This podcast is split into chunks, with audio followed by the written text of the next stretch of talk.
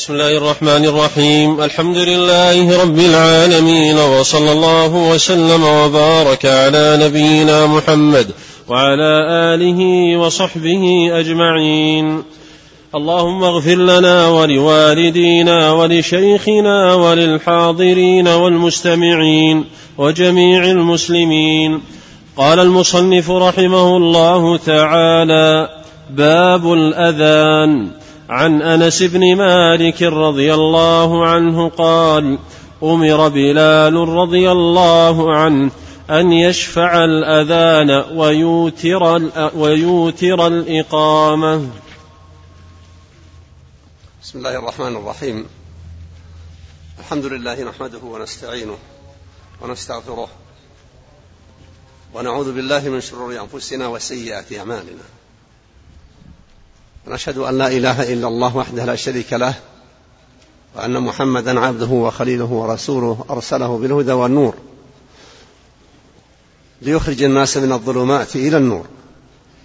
فبلغ الرسالة عليه أفضل الصلاة والتسليم وأدى الأمانة ونصح للأمة وجاهد في الله حق جهاده وترك الناس على محجة بيضاء.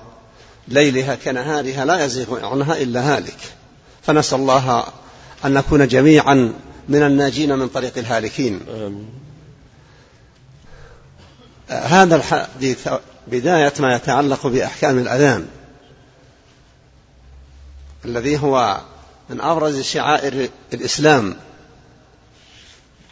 وكان النبي صلى الله عليه وسلم في غزواته إذا أتى إلى قوم وبات في غزوه صلوات الله وسلامه عليه انتظر فإن سمع أذانا لم يتعرضوا وإن لم يسمع, يسمع أذانا حاربهم عليه أفضل الصلاة والتسليم. وكانوا في أول الأمر في حال اهتمام بما ينبهون الناس به للصلاة. وتحدثوا فيما بينهم مع النبي صلى الله عليه وسلم. كيف يصنعون لتنبيه الناس على حضور وقت الصلاة؟ فمن قائل استعمال البوق النفخ فيه ومن قائل الناقوس. ثم رأى عبد الله بن زيد رضي الله عنه رأي أتاه في النوم وحدثه. وذكر له الأذان فجاء وأخبر النبي صلى الله عليه وسلم. فصار الأذان المشروع لتنبيه الأمة على عبادتها وفيه فضل عظيم. وأخبر النبي صلى الله عليه وسلم على المؤذنين وفضلهم وأن الإنسان إذا كان في برية وأذن شهد له ما يبلغه الصوت من شجر وحجر ومدر يوم القيامة. فهنيئا للمؤذنين هذا الفضل والشرف. وجاء في الحديث أنهم أطول الناس يوم القيامة أعناقا. النبي صلوات الله وسلامه عليه أمر عبد الله بن زيد أن يلقي الأذان على بلال. قال فإنه أندى منك صوتا. يعني صوته هو أبلغ من صوت بلال رضي الله عنهم جميعا. وأمر النبي صلى الله عليه وسلم بلالا أن يشفع الأذان ويوتر الإقامة. ليس في كل ألفاظ الأذان وإنما وإنما في بعضها يوترها كما أن كلمة التوحيد والإخلاص أيضا لا تشفع لا في الأذان ولا في الإقامة. وفيما يتعلق أيضا كان أداء الأذان إعلام بدخول الوقت. كان أداء الأذان إعلاما بدخول وقت الصلاة. ولهذا يشرع أن يحرص المؤذن على أن يكون أذانه عند دخول الوقت. إلا ما كان فيه احتياج لأذان يتقدم به لحاجة الناس كما في أحوال الصيام يؤذن أذان بتبكير حتى يتهيأ من لم يكن تناول سحورا. وهذا موجود في عهد النبي صلى الله عليه وسلم. ثم ما سنه الخليفة الراشد عثمان رضي الله عنه وعن صحابة محمد أجمعين من أذان الأول يوم الجمعة. فإنه في عهد النبي صلى الله عليه وسلم وعهد أبي بكر وعمر. ما كان في يوم الجمعة سوى أذان واحد للجمعة. وفي عهد عثمان رضي الله عنه عندما اتسعت المدينة وتعددت محالها سن رضي الله عنه الأذان الأول حتى ينبه من لم يكن تهيأ وليغتسل من أراد الاغتسال وليقبل من لم يكن أقبل. فكان سنة وقد أرشد النبي صلى الله عليه وسلم إلى ذلك بقوله عليكم بالسنة وسنة الخلفاء المهديين من بعدي.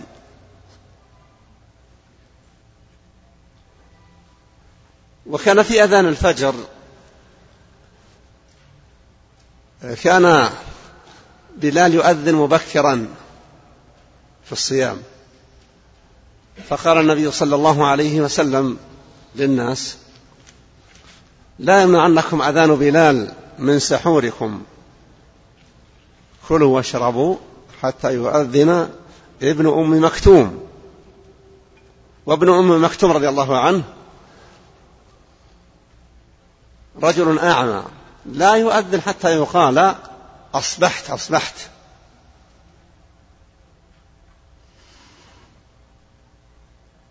فالأذان من الشعائر الظاهرة في الأمة الإسلامية.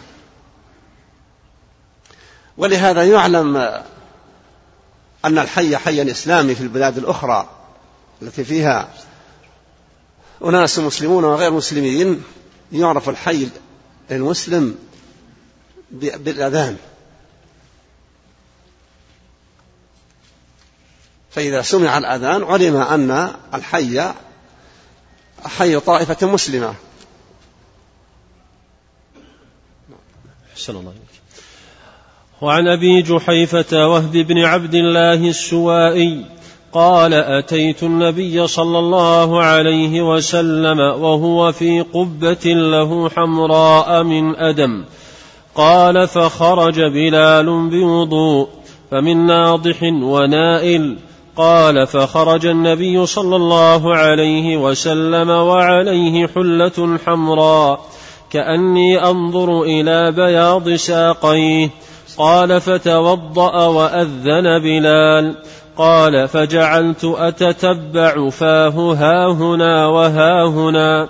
يقول يمينا وشمالا. يقول حي على الصلاة حي على الفلاح. ثم ركزت له عنزة.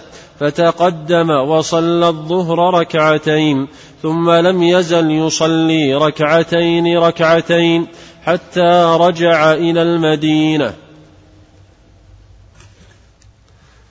هذا الحديث راه الصحابي رضي الله عنه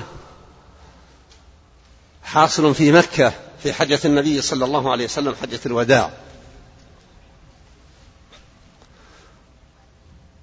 والعنزة على شكل رمح قصير أو أقصر منه له رأس كالسهم. يركزه النبي يركز للنبي صلى الله عليه وسلم ليكون سترة بينه وبين القبلة. وكما هو معلوم أن وضع سترة للمصلي سنة مؤكدة ينبغي للإنسان أن يحرص عليها إذا كان في خلاء أو كان في المسجد ويخشى أن يمر بين يديه أناس. فيقول أبو جحيفة رضي الله عنه أن بلال خرج بالماء وقد يكون في هذا الحديث حصل زحام الصحابة على أن ينالوا شيئا من من آثار النبي صلى وآثار وضوء النبي صلى الله عليه وسلم. فلما بدأ يؤذن بلال يقول آه، جعلت أتبع فاه يعني ينظر إلى فم بلال. ولما جاء كلمة حي على الصلاة صار يلتفت بلال يمنة ويسرة لأنه بالالتفات يكون اندفاع الصوت أقوى. ولأن كلمة حي على الصلاة هي دعوة للناس بالحضور. ولهذا شرع في الأذان أن يقول سامع المؤذن مثل ما يقول المؤذن وفي هذه الألفاظ التي هي حية بمعنى هلم أو هلموا يعني أقبلوا. يقول الواحد لا حول ولا قوة إلا بالله. يعني يستعين بالله جل وعلا على تلبية في هذا النداء. يقول شعرت أتتبع فاه فبلال رضي الله عنه. يقول فركزت له العنزة وصلى النبي صلى الله عليه وسلم ركعتين. ولم يذكر أبو جحيفة أن النبي صلى الله عليه وسلم جمع. وهذا كان في نبضح في مكة. فهو عليه الصلاة والسلام ما كان يحرص على الجمع إلا في حال السفر إذا كان السفر جادا وإلا فإنه يصلي الصلاة لوقتها. إذا قصر صلى الظهر ركعتين في وقتها والعصر ركعتين في وقتها والعشاء ركعتين في وقتها. إلا في حال استدعاء التوفير للوقت كتوفير الوقت في يوم عرفة لما يلزم للوقوف بعرفة والاشتغال بالذكر والدعاء وفي ليلة المزدلفة لأجل أن يأخذ أصحاب الموقف بعد رجوعهم من عرفات. وما كان عليهم من ثقل الوقف الوقوف ولما يستقبلهم من مشاغل يوم النحر صارت سنة النبي صلى الله عليه وسلم في هذين اليومين الجمع بين الصلاتين ولم يذكر أنه تنفل في مزدلفة. وإنما لما حطوا عن رواحلهم أذن المؤذن ثم أقيمت الصلاة فصلى بهم النبي صلى الله عليه وسلم ثلاث ركعات المغرب ثم أقيمت الصلاة فصلى العشاء ركعتين ولم يذكروا صلاة ونام حتى طلع الفجر فصلى الفجر صلاة مبكرة لم يعتادوها. لكنها بعد طلوع الفجر. فالقصد أنه في حال الجامع لا يؤذن تأذينان وإنما يؤذن واحد أذان واحد ويتم أداء إقامتين. في الصلاة الأولى تقام لها الصلاة ثم إذا سلم تقام الصلاة. لكنه في منى في مكة وفي الأبطح منزله صلى الله عليه وسلم لما وصل مكة كان يصلي الأوقات كلها في وقتها ركعتين ركعتين. وسيأتي إن شاء الله شيء من إيضاح ذلك إن قدر الله الوصول إلى أبواب السفر والصلاة فيها. لكنه في هذا الموضع ذكر أبو جحيفة أن بلال لما أذن ركزت العنزة أمام النبي صلى الله عليه وسلم وخرج وصلى ركعتين ولم يصلي نافلة. لم يذكر الراوي رضي الله عنه أن النبي صلى الله عليه وسلم صلى الراتبة. وهي محل خلاف بين العلماء. كما قد يأتي إن شاء الله هل تصلى في السفر أو لا. الذين قالوا تصلى الرواتب في السفر في حال عدم الجمع للصلاتين قالوا إنه يشملها حديث من حافظ على كذا وكذا. أربع قبل الظهر وركعتين بعدها إلى آخر الحديث. له بنى الله له بيت من الجنة. ولم يستثني السفر. ولم يقل النبي صلى الله عليه وسلم لا يصلى في السفر راتبة. ولهذا صار الخلاف بين أهل العلم على هذا الأساس. لم يأتي مانع. فالذين رأوا أن تصلى الراتبة في السفر إلا في حال الجمع بين الصلاتين قالوا إن الأمر مطلق يقتضي العموم والمحافظة أن الخبر يقتضي العموم والمحافظة تقتضي الالتزام بصفة مستمرة ولم يأتي أمر استثنائي. وكون النبي لم يصلي الراتبة لا يدل على أن الصلاة لا تصلى الراتبة في السفر. وإنما كان صلوات الله وسلامه عليه يترك بعض الأعمال خشية أن تفرض على الناس لرحمته بالأمة وعنايته صلوات الله وسلامه عليهم بتفويق صلوات الله وسلامه عليه بتوفير الرفق لهم. فهو كما وصفه الله بالمؤمنين رؤوف رحيم. ولهذا من أحب أن يصلي في حال سفره إذا كان مقيما الراتبة فلا يظهر لي حرج في ذلك. ما دام أن المشرع صلى الله عليه وسلم لم ينهى عن أداء الرواتب في السفر. واجتهاد العلماء كل يؤخذ من قوله كما قال مالك بن أنس رضي الله عنه قال كل يؤخذ من قوله ويترك إلا ما كان من صاحب هذا القبر يعني محمدا صلى الله عليه وسلم. فهو الذي قوله حق كله وأمره واجب على الأمة. إلا إذا خرج الأمر مخرجا يدل على عدم الإلزام. ونهيه أيضا نهي يلزم الأمة. إلا إذا خرج على مخرج لا يدل على النهي القاطع المرتب للجزاء لمن خالفه. نعم. أحسن الله إليك.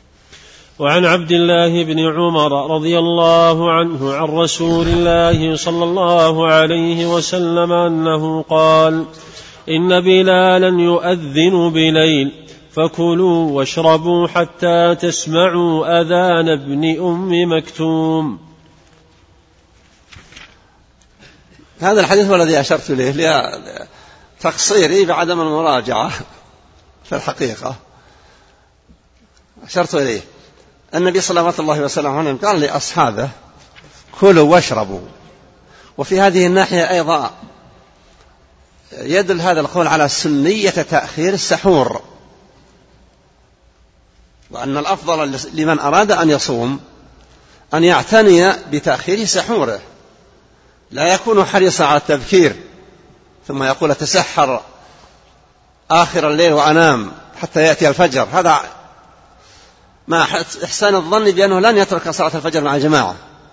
بل مع ذلك فإن السنة أن يحرص على تأخير السحور إلى وقته كما أنه لو لم يكن محتاجا للطعام والشراب يحسن أن يعتني بذلك. فإن النبي صلى الله عليه وسلم سمى السحور بالغداء المبارك. والبركة التي أخبر عنها سيد البشر ينبغي أن تلتمس ويحرص عليها. حتى لو لم يكن الإنسان راغبا أكلا أو لم يشرب شربة ماء ولو قلت ليكون حرص على تأخير سحوره. وقد ذكر الصحابة رضي الله عنهم المسافة الزمنية بين انتهاء النبي صلى الله عليه وسلم من سحوره وإقامة صلاة الفجر. كما قد يأتي فيما, فيما يستقبل إن شاء الله لكني أذكره باختصار. يقول الراوي بقدر ما يقرأ القارئ خمسين آية تقريبا يعني. يعني ما كان كان يؤخر السحور إلى طلوع الفجر إلى قرب طلوع الفجر. والله جل وعلا يقول كلوا واشربوا حتى يتبين لكم الخيط الأبيض من الخيط الأسود من الفجر. فهذا أمر من الله جل وعلا لكنه ليس بالأمر الذي يتحتم على الناس ومن خالفه يعاقب. إنما يحسن بالمسلم الذي يكون حريصا وهو الواجب على المسلم في كل وقت أن يكون شديد الحرص على الاعتناء بتنفيذ الأوامر الإلهية لو لم تكن للحتمية ولو لم يكن فيها الوعيد على من خالفها بأن يعاقب أن يحرص على أن يكون منسجما ومتسقا مع هذه الأوامر. وما يصدر من عن الله جل وعلا أو عن رسوله صلى الله عليه وسلم. فيحرص الواحد على تناول ما قل ولو شربة ماء في السحور. ويحرص على تأخيره. قد يكون الإنسان له عادة يعتادها يخرج للمسجد قبل الصلاة. ليحرص إذا كان في وقت الصيام أن يكون خروجه للمسجد الفجر عند الأذان. حتى لا يضطر بسبب هذا الخروج إلى التبكير في الإمساك. إلا إذا سهل عليه أن يتناول ولو ماء في المسجد فليفعل. أحسن الله إليك. وعن أبي سعيد الخدري رضي الله عنه قال قال رسول الله صلى الله عليه وسلم إذا سمعتم المؤذن فقولوا مثل ما يقول. هذا أمر من النبي صلى الله عليه وسلم. لمن كان في وقته من الصحابة ولمن أتى ومن يأتي من الأمة الإسلامية. إذا سمع الواحد المؤذن يؤذن فليجب المؤذن بالنطق بما يقول المؤذن. إذا كبر يأتي بلفظ التكبير إذا شهد أن لا إله إلا الله أتى بالتشهد إذا شهد أن محمد رسول الله أتى بشهادة الرسالة إذا قال حي على الصلاة حي على الفلاح يأتي في الحديث الآخر أنه يقول لا حول ولا قوة إلا بالله. لكن لو قالها كما يقول المؤذن. وأردفها بلا حول ولا قوة إلا بالله فإن شاء الله لا حرج. لأن في ألفاظ الحديث آه، قال يقول لا حول ولا قوة إلا بالله. يعني في عندما ينادي حي على الصلاة يستحثهم المؤذن لتلبية النداء والإقبال عليها وليعلن المسلم العبد أنه لا حول له ولا قوة. إلا بالله. فهو بإعلانه عند سماع هذه هذا النداء أنه لا حول له ولا قوة إلا بربه جل وعلا. ولذا فالإنسان الإنسان مهما كان لا يهدي نفسه. الله جل وعلا يقول يا عبادي كلكم ضال إلا من هديته فاستهدوني أهدكم. فالإنسان في هذه العزائم لا تتحقق عنده هذه العزيمة إلا بلطف الله جل وعلا وتوفيقه له. فإذا حافظ على قول لا حول ولا قوة إلا بالله كان مجاوبا ومستجيبا لهذا النداء. أحسن الله إليك. قال المصنف رحمه الله تعالى باب استقبال القبلة. عن ابن عمر رضي الله عنه أن رسول الله صلى الله عليه وسلم كان يسبح على ظهر راحلته حيث كان وجهه يؤمئ برأسه يؤمئ برأسه.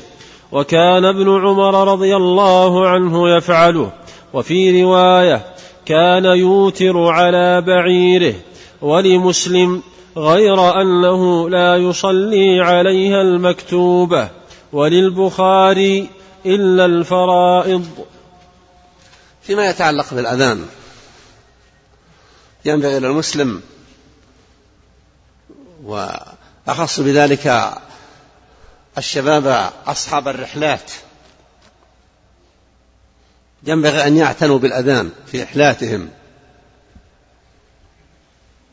في البرية أو في سفرهم إذا حطوا في طريق ذهابهم إلى الغاية التي يقصدونها أن يبادروا إلى الأذان ولو كانوا اثنين. وأن يرفع الواحد المؤذن صوته. هذا ذكر عظيم. والنبي أخبر صلى الله عليه وسلم أن الشيطان إذا سمع الأذان أدبر وله حصحاص. ومن حصحاص له ضراط. كراهية لما يسمع من الخير.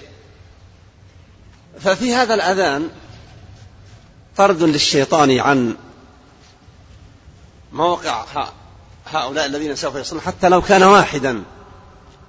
والنبي ذكر أن الله يعجب للرجل في البرية إذا حان وقت الصلاة أن يؤذن يعني لو كان منفردا. فينبغي للمسلم أن يحرص على استصحاب هذه النية في أحواله كلها. إذا وقف في طريق ليصلي أو كان راعي إبل أو غنم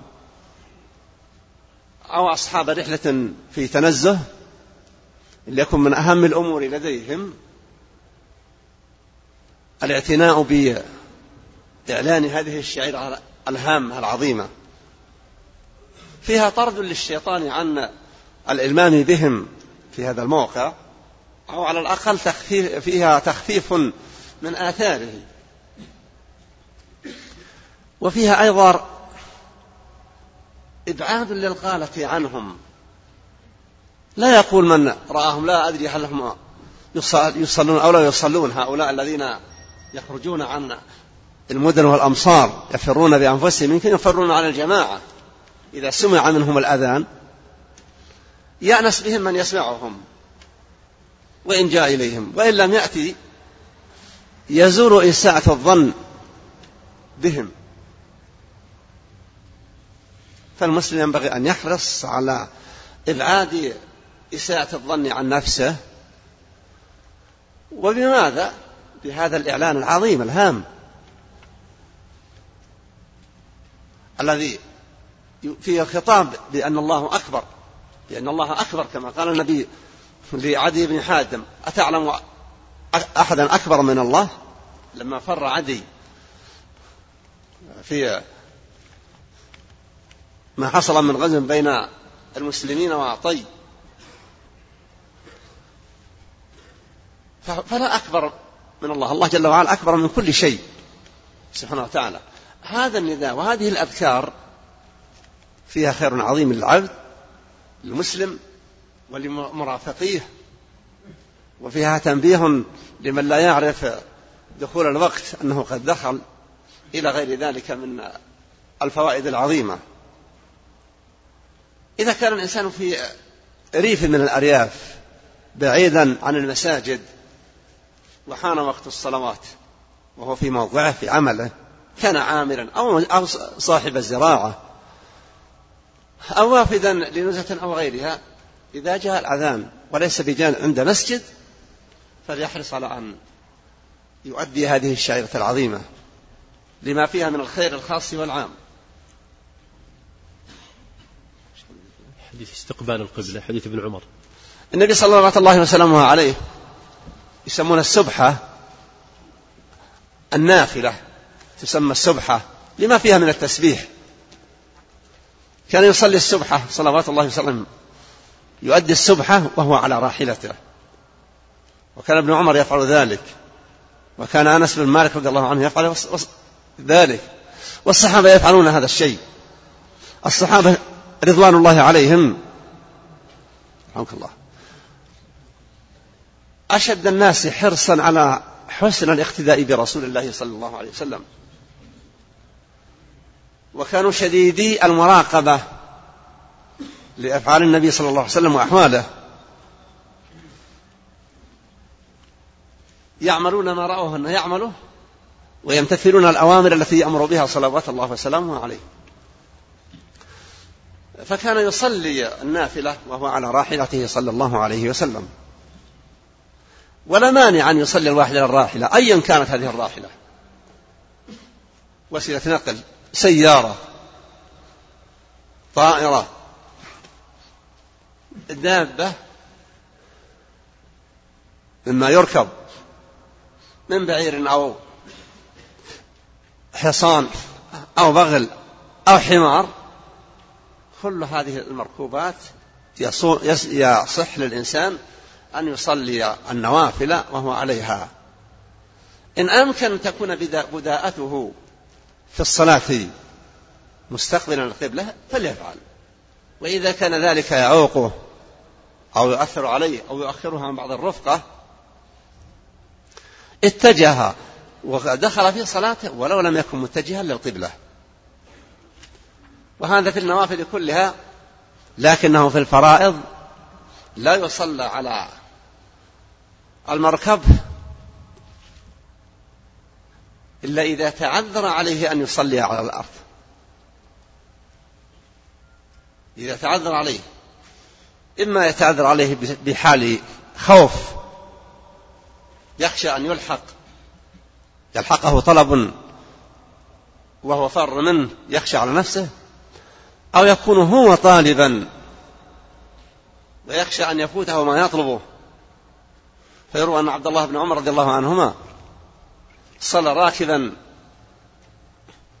في سفر له كان مهما في نظره رضي الله عنه وارضاه وكان أيضا من أشد الناس تحريا لموافقة أفعال النبي صلى الله عليه وسلم.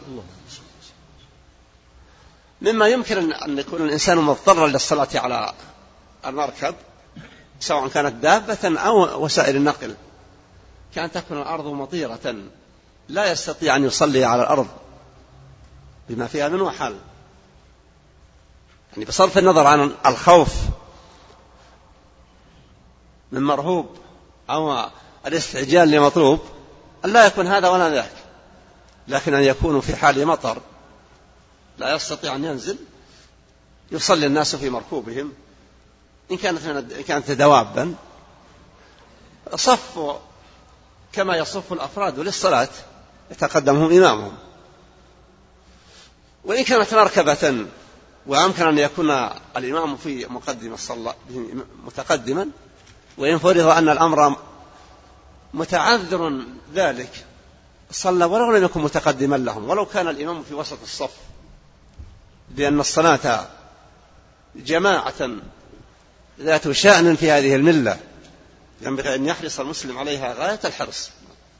صلى الله عليك وعن ابن عمر رضي الله عنهما قال بينما الناس بقباء في صلاة الصبح إذ جاءهم آت فقال إن النبي صلى الله عليه وسلم قد أنزل عليه الليلة قرآن وقد أمر أن يستقبل الكعبة فاستقبلوها وكانت وجوههم إلى الشام فاستداروا إلى الكعبة.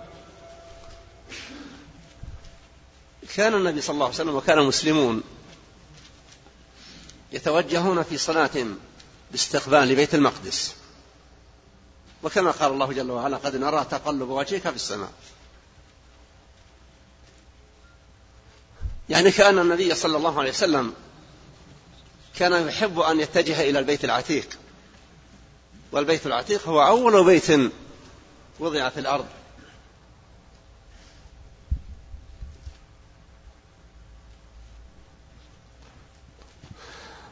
فكان عليه أفضل الصلاة والتسليم. يقلب نظره. يقلب وجهه. يحب أن يكون اتجاهه لغير ما كان يتجه إليه أهل الكتاب. وكما هو معلوم أن مكة أن الكعبة أول بيت وضع على الأرض. من بيوت العبادة من بيوت الله. والصحابة سألوا النبي صلى الله عليه وسلم وقالوا له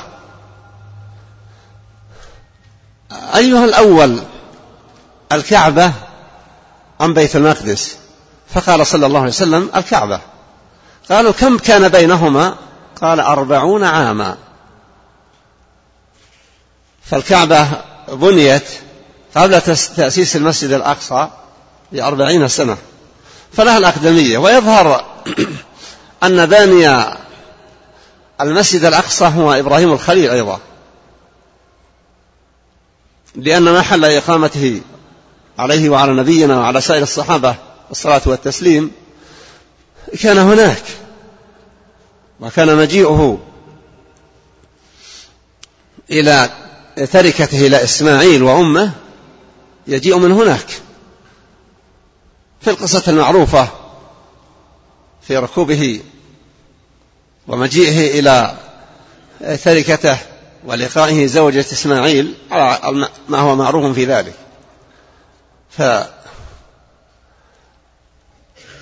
فنزل على النبي صلى الله عليه وسلم القرآن ليتوجه إلى الكعبة.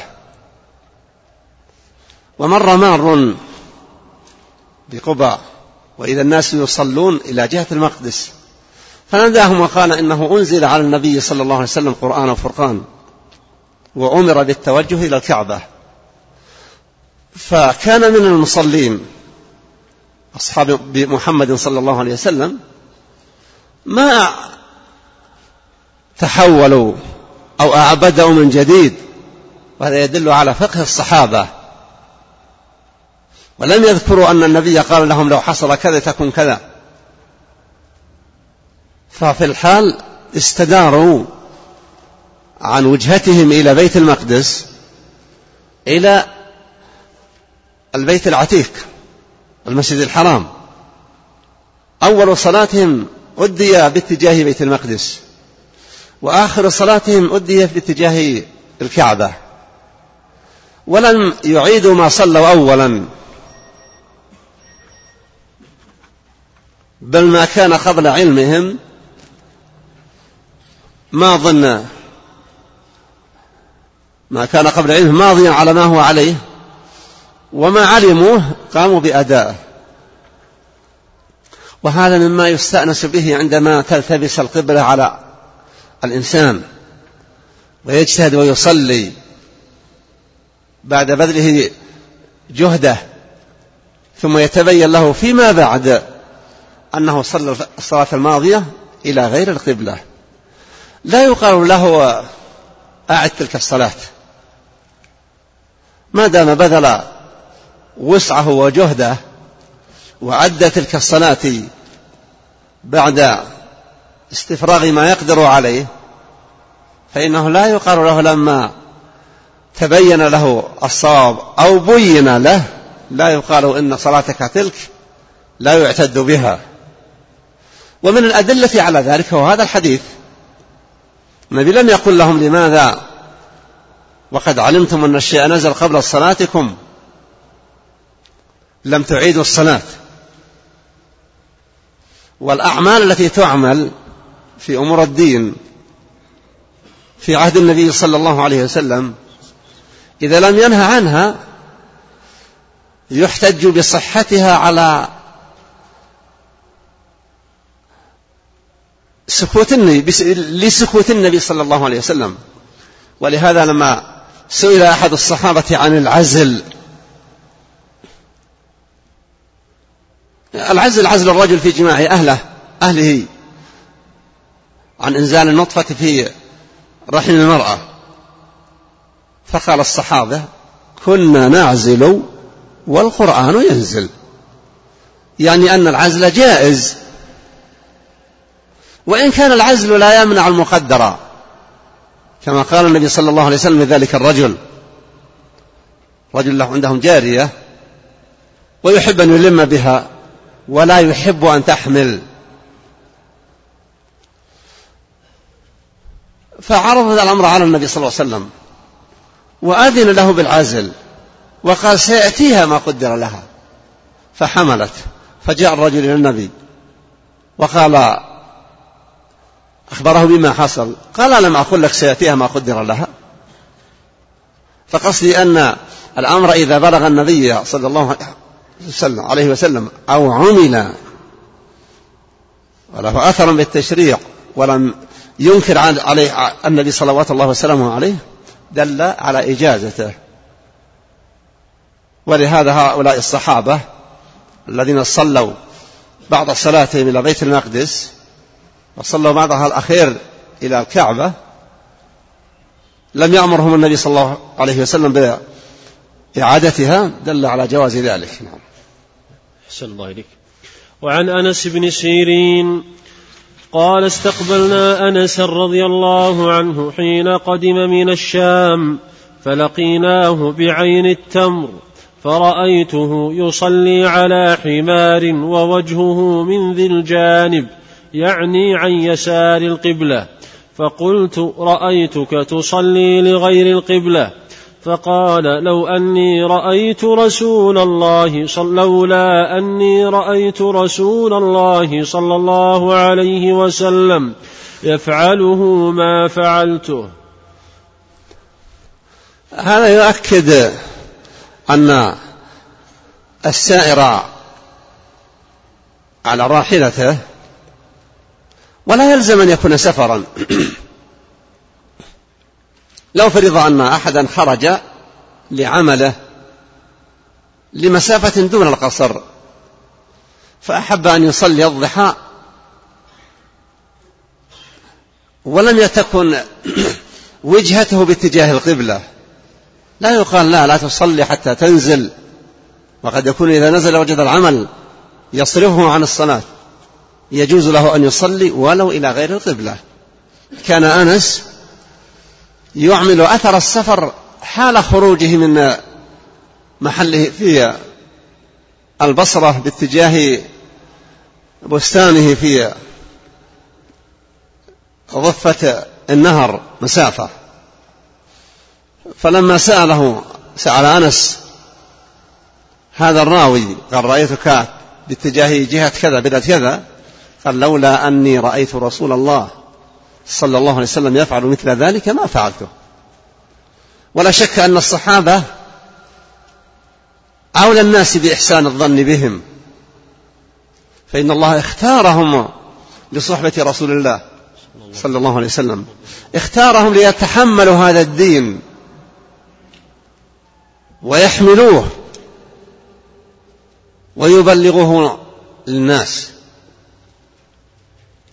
ولهذا قال عنهم رسول الله خير الناس القرن الذين بعثت فيهم. وقال عنهم لو أنفق أحدكم مثل أحد ذهبا ما بلغ مد أحدهم ولا نصيفة. فالله أعلم جل وعلا حينما اختار هؤلاء لصحبه رسول الله صلى الله عليه وسلم لأنهم هم الواسطة بين جميع من جاء بعدهم وبين الشارع صلى الله عليه وسلم في تبليغ أقواله وفي تبليغ القرآن الذي بلغهم عن طريقه. ولذلك من يتهم الصحابة رضي الله عنهم إنما يدل ذلك على شقاوته. نسأل الله العافية. أحسن الله إليك. قال المصنف رحمه الله تعالى باب الصفوف. عن أنس بن مالك رضي الله عنه قال قال رسول الله صلى الله عليه وسلم سووا صفوفكم فإن تسوية الصفوف من تمام الصلاة. وعن النعمان بن بشير رضي الله عنه قال سمعت رسول الله صلى الله عليه وسلم يقول لتسون صفوفكم أو ليخالفن الله بين وجوهكم. ولمسلم كان رسول الله صلى الله عليه وسلم يسوي صفوفنا حتى كأنما يسوي بها القداح حتى إذا رأى أنا قد عقلنا. ثم خرج يوما فقام حتى كاد أن يكبر. فرأى رجلا باديا صدره فقال عباد الله لتسون صفوفكم أو ليخالفن الله بين وجوهكم. هذا الحديث حديث عظيم هام في أمر الصلاة وما يلزم للعناية بإحسان الصفوف. والحرص على تناسقها وألا يكون أحد متقدما عن الصف وآخر متأخرا عنه. ينبغي أن يعتني كل واحد بموقفه من جاره ومصافه بحيث لا يتقدم عليه ولا يتأخر عنه. والنبي عليه أفضل الصلاة والتسليم له عناية عظيمة بأمر الصلاة حتى في مرض موته. الذي مات فيه كان يوصي بالصلاة صلوات الله وسلامه عليه. وفي هذا الحديث يحذر المتساهلين من أن يكون عدم عنايتهم بالمصافة التامة سببا في تخالف قلوبهم ووجوههم. فإن النبي عليه الصلاة والسلام كان يسوي بين الصبح كما يسوي القداح والمقصود بالقداح آه، سهام القوس. حتى لا يكون شيء أقدم من شيء يعتني بها. حتى إذا رأى أن قد عقلنا ترك التشدد في هذا الأمر. ثم نظر يوما وإذا برجل قد بدأ باديا صدره كأنه متقدم عن الصف. ولو لم يتقدم كلية وإنما لم يعتني بالمصافة الدقيقة. فشدد النبي صلوات الله وسلامه عليه في هذا الأمر. وأن ذلك من أسباب المخالفة بين الوجوه والقلوب. وقصد الوجوه ليس معناها أن الوجه يستدير وإنما تتغير وجهات النظر واختلاف الرأي وأن لا يكون وجه الأمة في رأيها فيما يتعلق بطاعة ربها وعبادتها وحياتها آه، منسجما مع مراد الله ومراد رسوله صلى الله عليه وسلم. ولهذا في الصلاة النبي نهى أن يرفع الإنسان رأسه إلى السماء وهو يصلي. نهى أن يسابق المأموم الإمام. وحذره مما حذر به كما قد يأتي. فالمسلم ينبغي أن يكون عارفا أحوال الصلاة محسنا تصور المواقف فيها. والنبي قال للصحابة ألا تصفون كما تصف الملائكة عند ربها؟ قالوا وكيف تصف الملائكة عند ربها رسول الله؟ قال يتمون الصف الأول فالأول. إذا ينبغي للمسلم أن يحرص على إتمام الصف الأول. قد يحب أن يكون قريبا خلف الإمام. ولن يبدأ الصف الثاني أو الثالث ولكن الصف الأول أو الثاني لن يكملا. ينبغي أن يكون همه إكمال الصف الذي لم يتم. كما ينبغي للمصلين أن لا يتركوا فرجا في صفوفهم. فإن في ذلك زهدا في المراصة وزهدا أيضا في إكمال الصف. وإن لم يكن هذا موجودا قصدا لكنه يؤدي إلى هذا القصد ولو لم يقصد وينوى. فالمسلم ينبغي أن يحرص على العناية في حسن المراصة في الصف. كان الصحابة ينظر أحدهم إلى قدميه وإلى كتفيه حتى لا يكون كتف الشخص متقدما على أكتاف المصلين أو متأخرا عنهم وأن لا تكون الأقدام متقدمة وبخاصة تقارب الكعبين لأن قد تكون قدم الواحد فيها طول لكن موضع الكعب تحت الساق يكون أسهل في المراسة والاستقامة. وكلما حرص المسلم على تحقيق ما أراده رسول الله صلى الله عليه وسلم كلما حصل له بإذن الله التوفيق والتسديد. نعم. أحسن الله إليك. وعن أنس بن مالك رضي الله عنه أن جدته مليكة رضي الله عنها دعت رسول الله صلى الله عليه وسلم إلى طعام صنعته له فأكل منه ثم قال قوموا فلأصل لكم. قال أنس فقمت إلى حصير لنا قد اسود من طول ما لبس فنضحته بماء فقام عليه رسول الله صلى الله عليه وسلم. وصففت أنا واليتيم وراءه والعجوز من ورائنا. فصلى لنا ركعتين ثم انصرف ولمسلم أن رسول الله صلى الله عليه وسلم صلى به وبأمه فأقامني عن يمينه وأقام المرأة خلفنا. اليتيم هو ضميرة جد حسين بن عبد الله بن ضميرة. وعن ابن عباس رضي الله عنه قال بت عند خالتي ميمونة. فقام النبي صلى الله عليه وسلم يصلي من الليل فقمت عن يساره فأخذ برأسي فأقامني عن يمينه. في هذه الحديث وما تبعه من أطراف فوائد في هذه العبادة.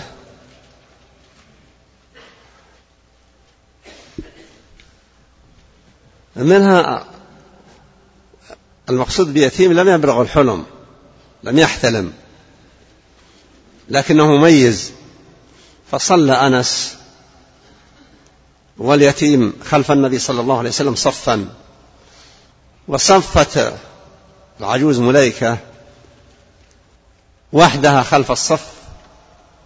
لم تصاف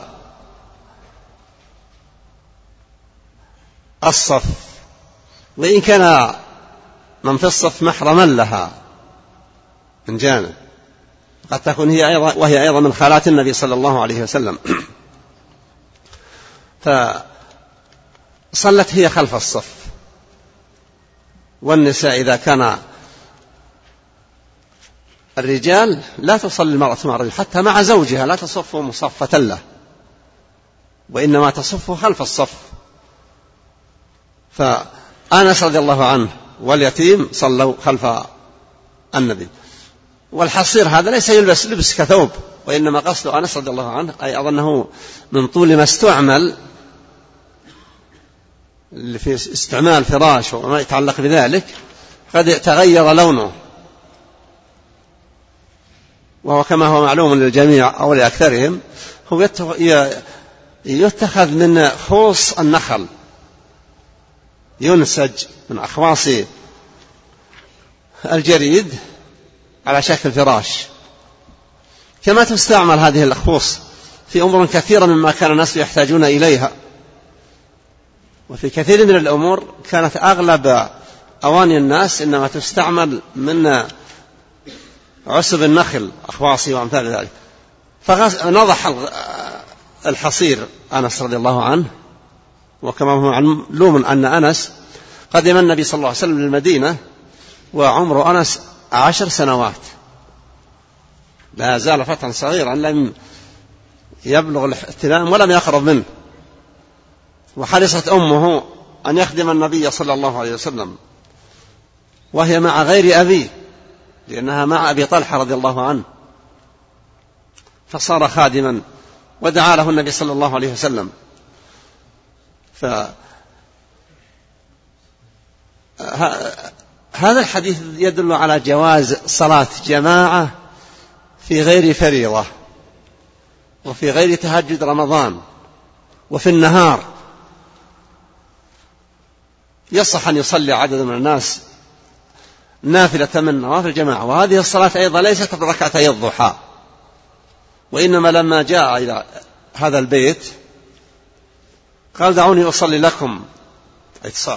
أصلي صلاة تصلون معي فيها باقتداء كما في حديث عتبان. المعروف. أن النبي صلى الله عليه وسلم جاء وصلى في بيته في الصباح. وصلى معه الناس جماعة. فإذا صلى عدد من الناس في بيت أو في برية صلاة ضحى أو صلاة ليل غير الفريضة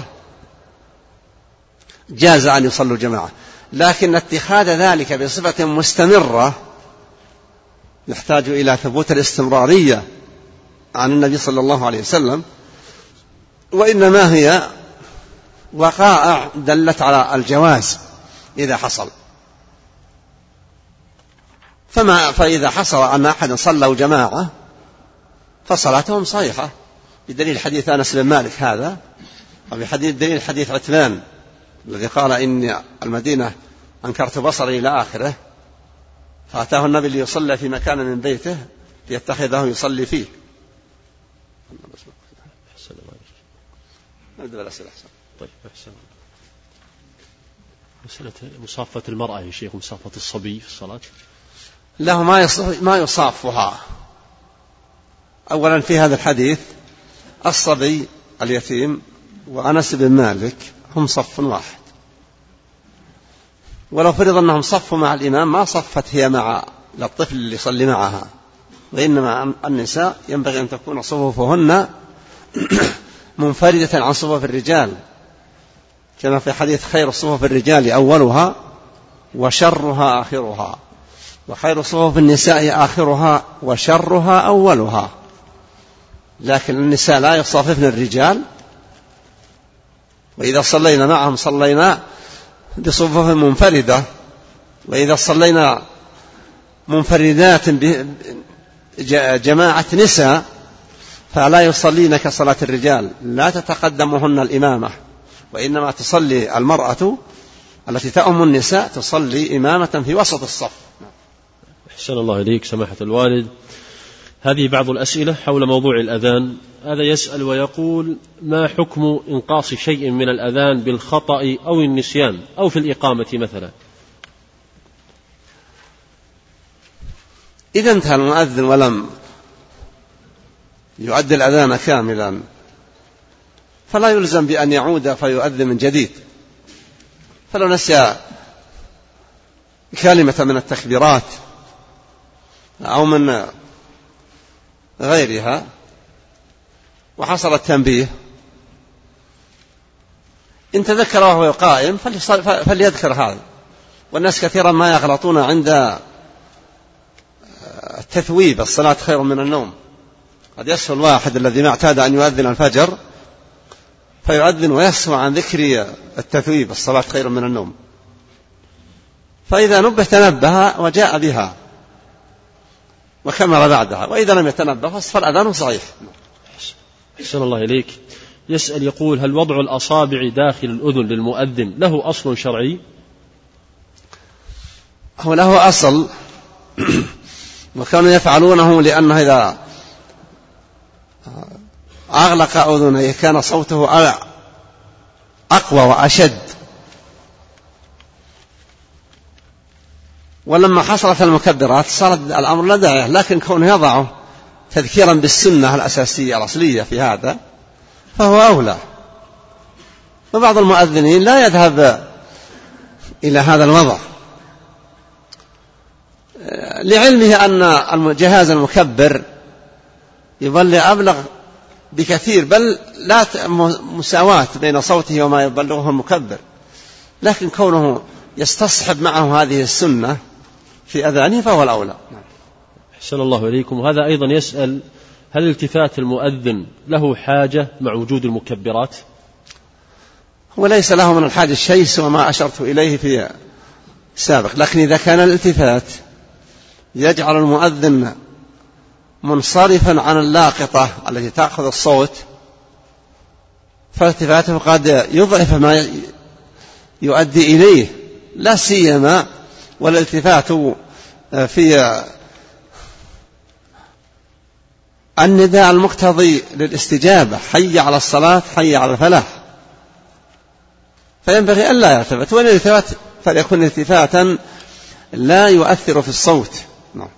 أحسن الله إليكم. يسأل عن أفضلية الإمام والمؤذن. أيهما أفضل؟ وحديث أطول الناس أعناقا يوم القيامة. ما معنى هذا؟ المؤذن له وضع والإمام له وضع. الأذان يؤذن في الناس أو لهم بالإذانة بالأذان. أقرأهم لكتاب الله. فإذا كانوا في القراءة سواء فأسنهم. فإذا كانوا في السن سواء. فما يغلب على الناس على رأي الناس أنه أشدهم تمسكا بالدين. المؤذنون أطول الناس أعناقا. هذا لا شك أنه بيان فضل للمؤذن على غيره من ليس ممن ليس بمؤذن. ولا يعلم يلزم منها أن يكون أفضل من الإمام. النبي لما قال يا أمكم قال يا أمكم أقرأكم لكتاب الله. والفقهاء لما العلماء نظروا قالوا أقرأهم لكتاب الله. فإذا كانوا في القراءة سواء فأكبرهم سنا. إذا كانوا في السن والقراءة سواء فأعلمهم بأحكام الصلاة. هذا إذا كان الأمر اختيارا. أما إذا كان الأمر تولية فيؤم الناس من ولي هذا المنصب. ولا شك أن الإمام ينبغي له أن يكون حريصا على الإحسان إلى المأمومين. أن لا يشق عليهم بإطالة تملهم أو ترهقهم. وأن لا يخف الصلاة تخفيفا. يضايق الراغبين في الأناة في الصلاة. وليحرص على التوسط في هذا. النبي صلى الله عليه وسلم كما في حديث معاذ رضي الله عنه لما كان معاذ يصلي مع النبي صلى الله عليه وسلم الفريضة ويرجع يصلي بقومه في حية.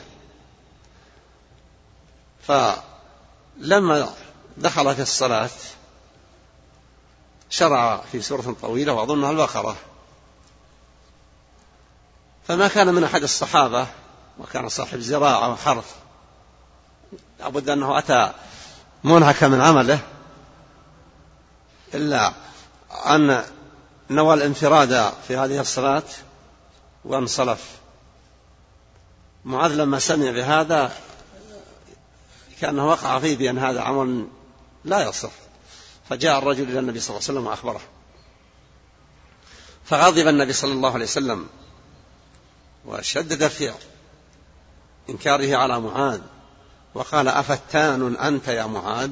أفتان أنت يا معاذ؟ وكررها.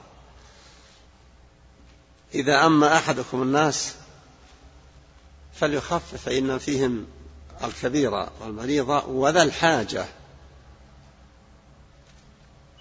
ثم أرشده إلى أن يقرأ من سور من القرآن.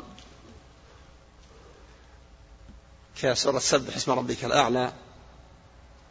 وأظن الليل يغشى يعني بهذا كثيرا من الأئمة أيضا يعتني بقراءة آيات من القرآن.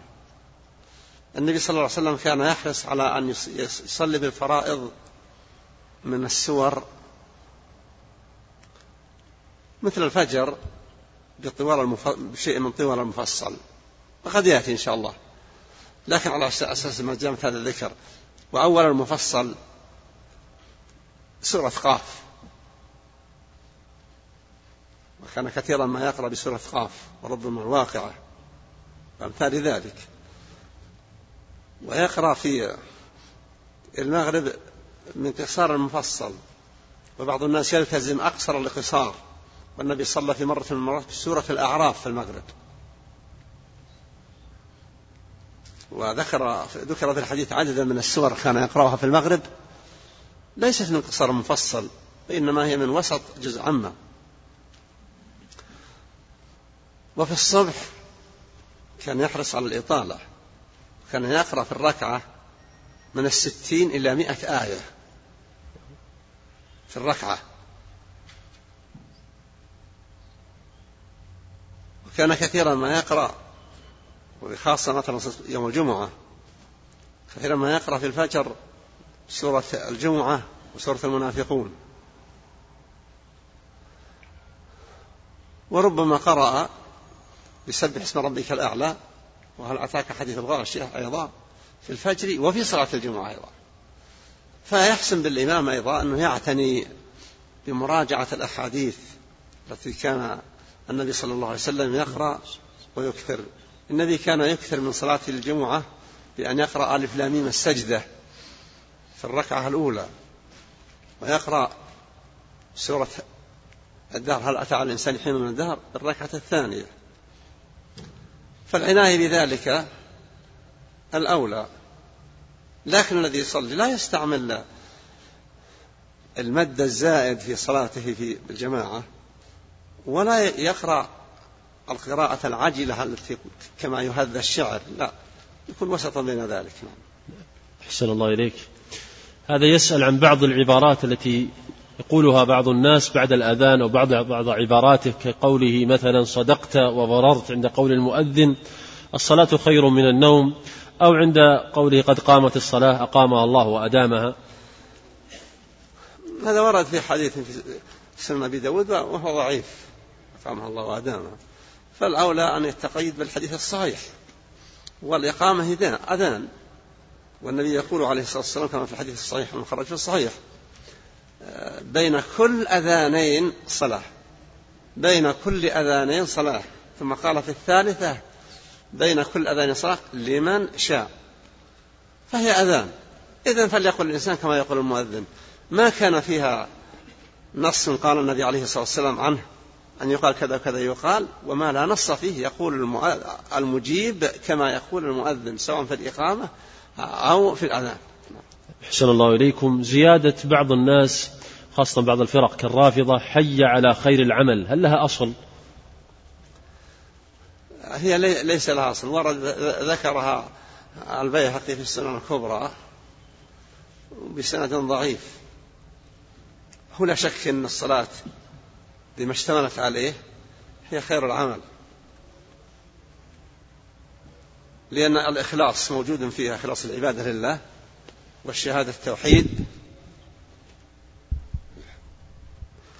إخلاص العبادة وشهادة التوحيد وصلاة شهادة ابن محمد رسول الله كلها موجودة في الصلاة.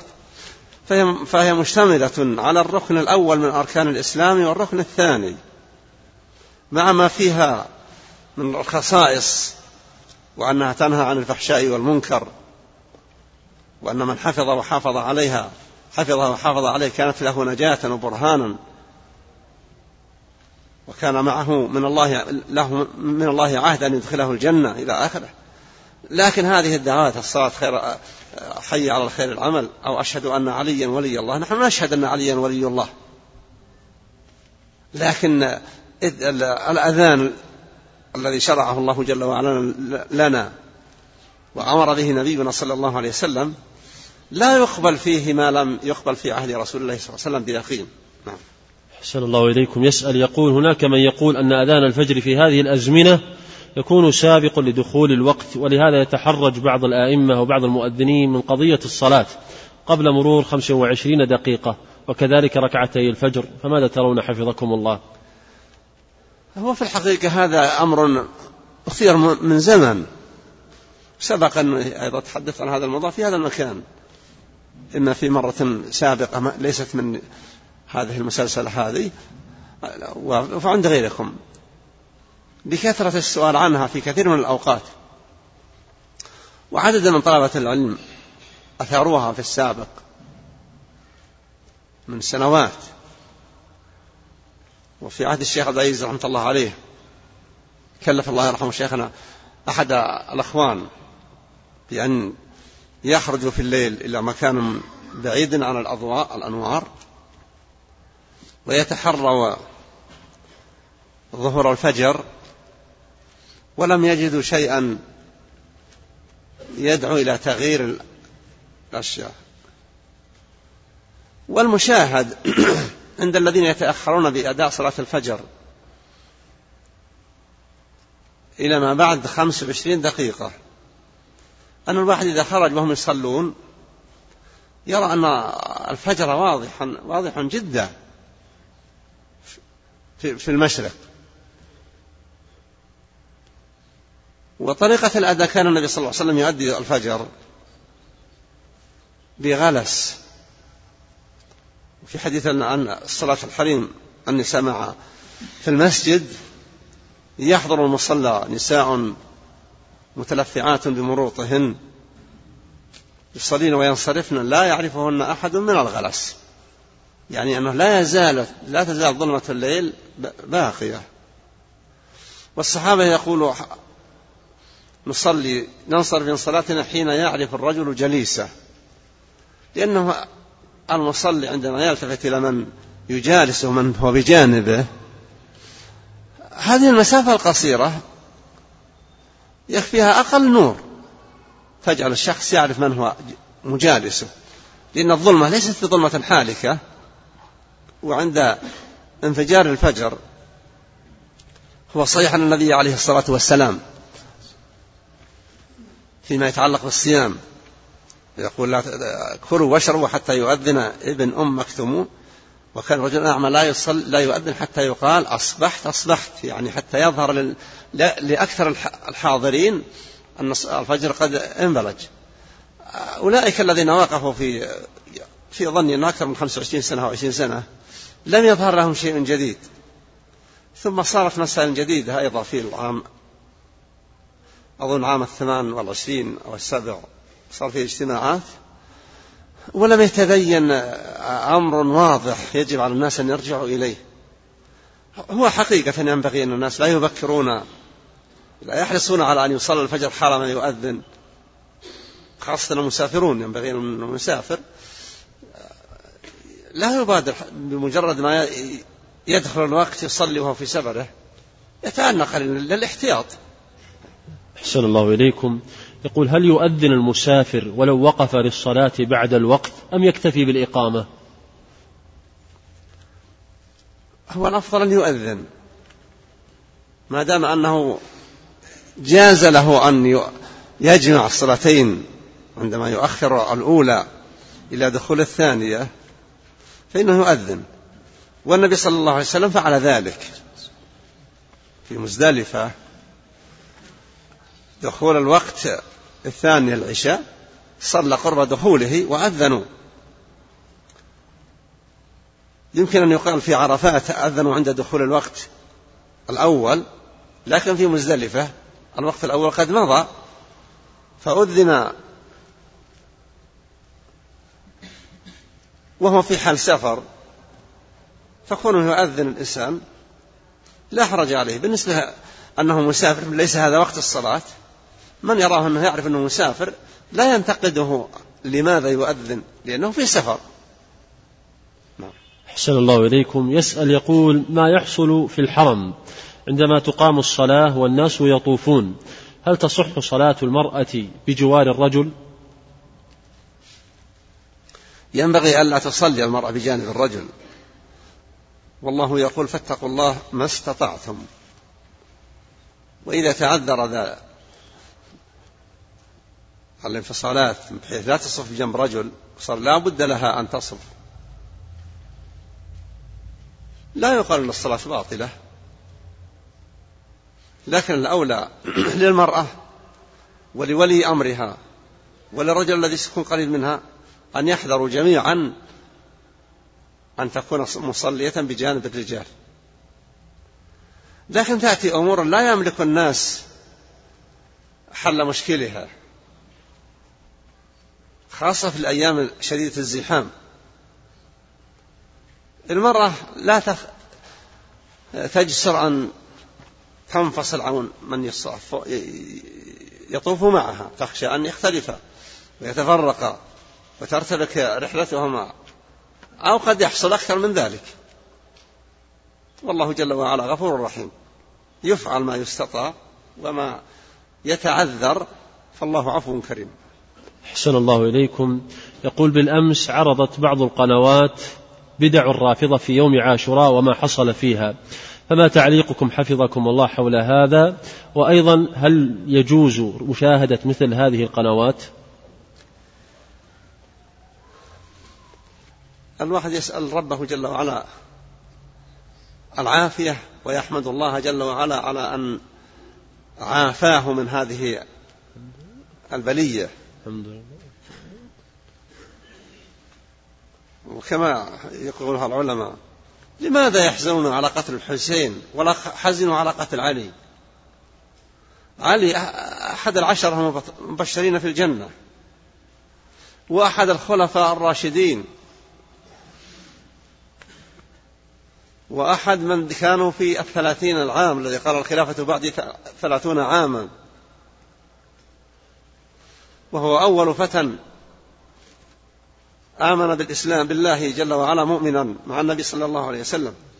ثم لا نراهم يفعلون شيئا بما يتعلق بحادث قتله رضي الله عنه وأرضاه. لكنها الشريعة الفاسدة. ما في لا شك أن عامة الناس جهال إلا أن الشرك لا يعذر أحد به. الشرك الأكبر دعاء غير الله جل وعلا. لا يعذر واحد ويقول الله أنا ما كنت أعرف أنه حرام. يمكن يعذر الواحد بالتقصير في عمل من الأعمال لم يقم بأدائه. لجهله مثلا. لكن لا يعذر بالشرك بالله. ولهذا الله جل وعلا ما عذر المشركين الذين ماتوا قبل النبي صلى الله عليه وسلم. والنبي رأى عمرو بن لحي يجر قصبه أمعاءه في النار. والذين جاءوا بعده. والنبي لما سأل رجل قال أين أبي؟ قال أبي وأبوك في النار. الحديث الصحيح. ولو أن أحدا.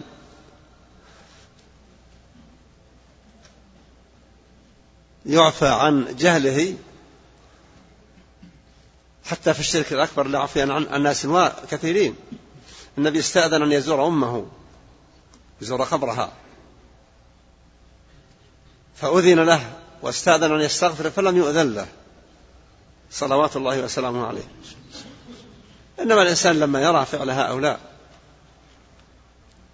أنا لم أشاهد لكن حدثت عنه حديثا مرا في هذه الأشياء. وهم ينتقدون المملكة العربية السعودية بأنها لم تسعى في إظهار هذه المشاعر. وهذا الحزن الحزن يجي شخص ما يولد إلا بعد قتل الحسين رضي الله عنه بألف وأكثر من أربعمائة سنة. أو أربعمائة وعشرين سنة خلى العشرة هذه يصير ابن عشر سنين. الطفل يضرب وجهه يدميه. يصرخ على قتل الحسين. وينتقدون المملكة في أنها لم تسهل إعظام وتعظيم مراقد آل البيت وأجسادهم المقدسة. لا ندري من أين يأتون بهذا العلم لكن ما دام يجيزون أن يكون وحي ينزل بعد وفاة النبي صلى الله عليه وسلم ويعطون فقيههم من الصلاحيات ما يكون للنبي وأكثر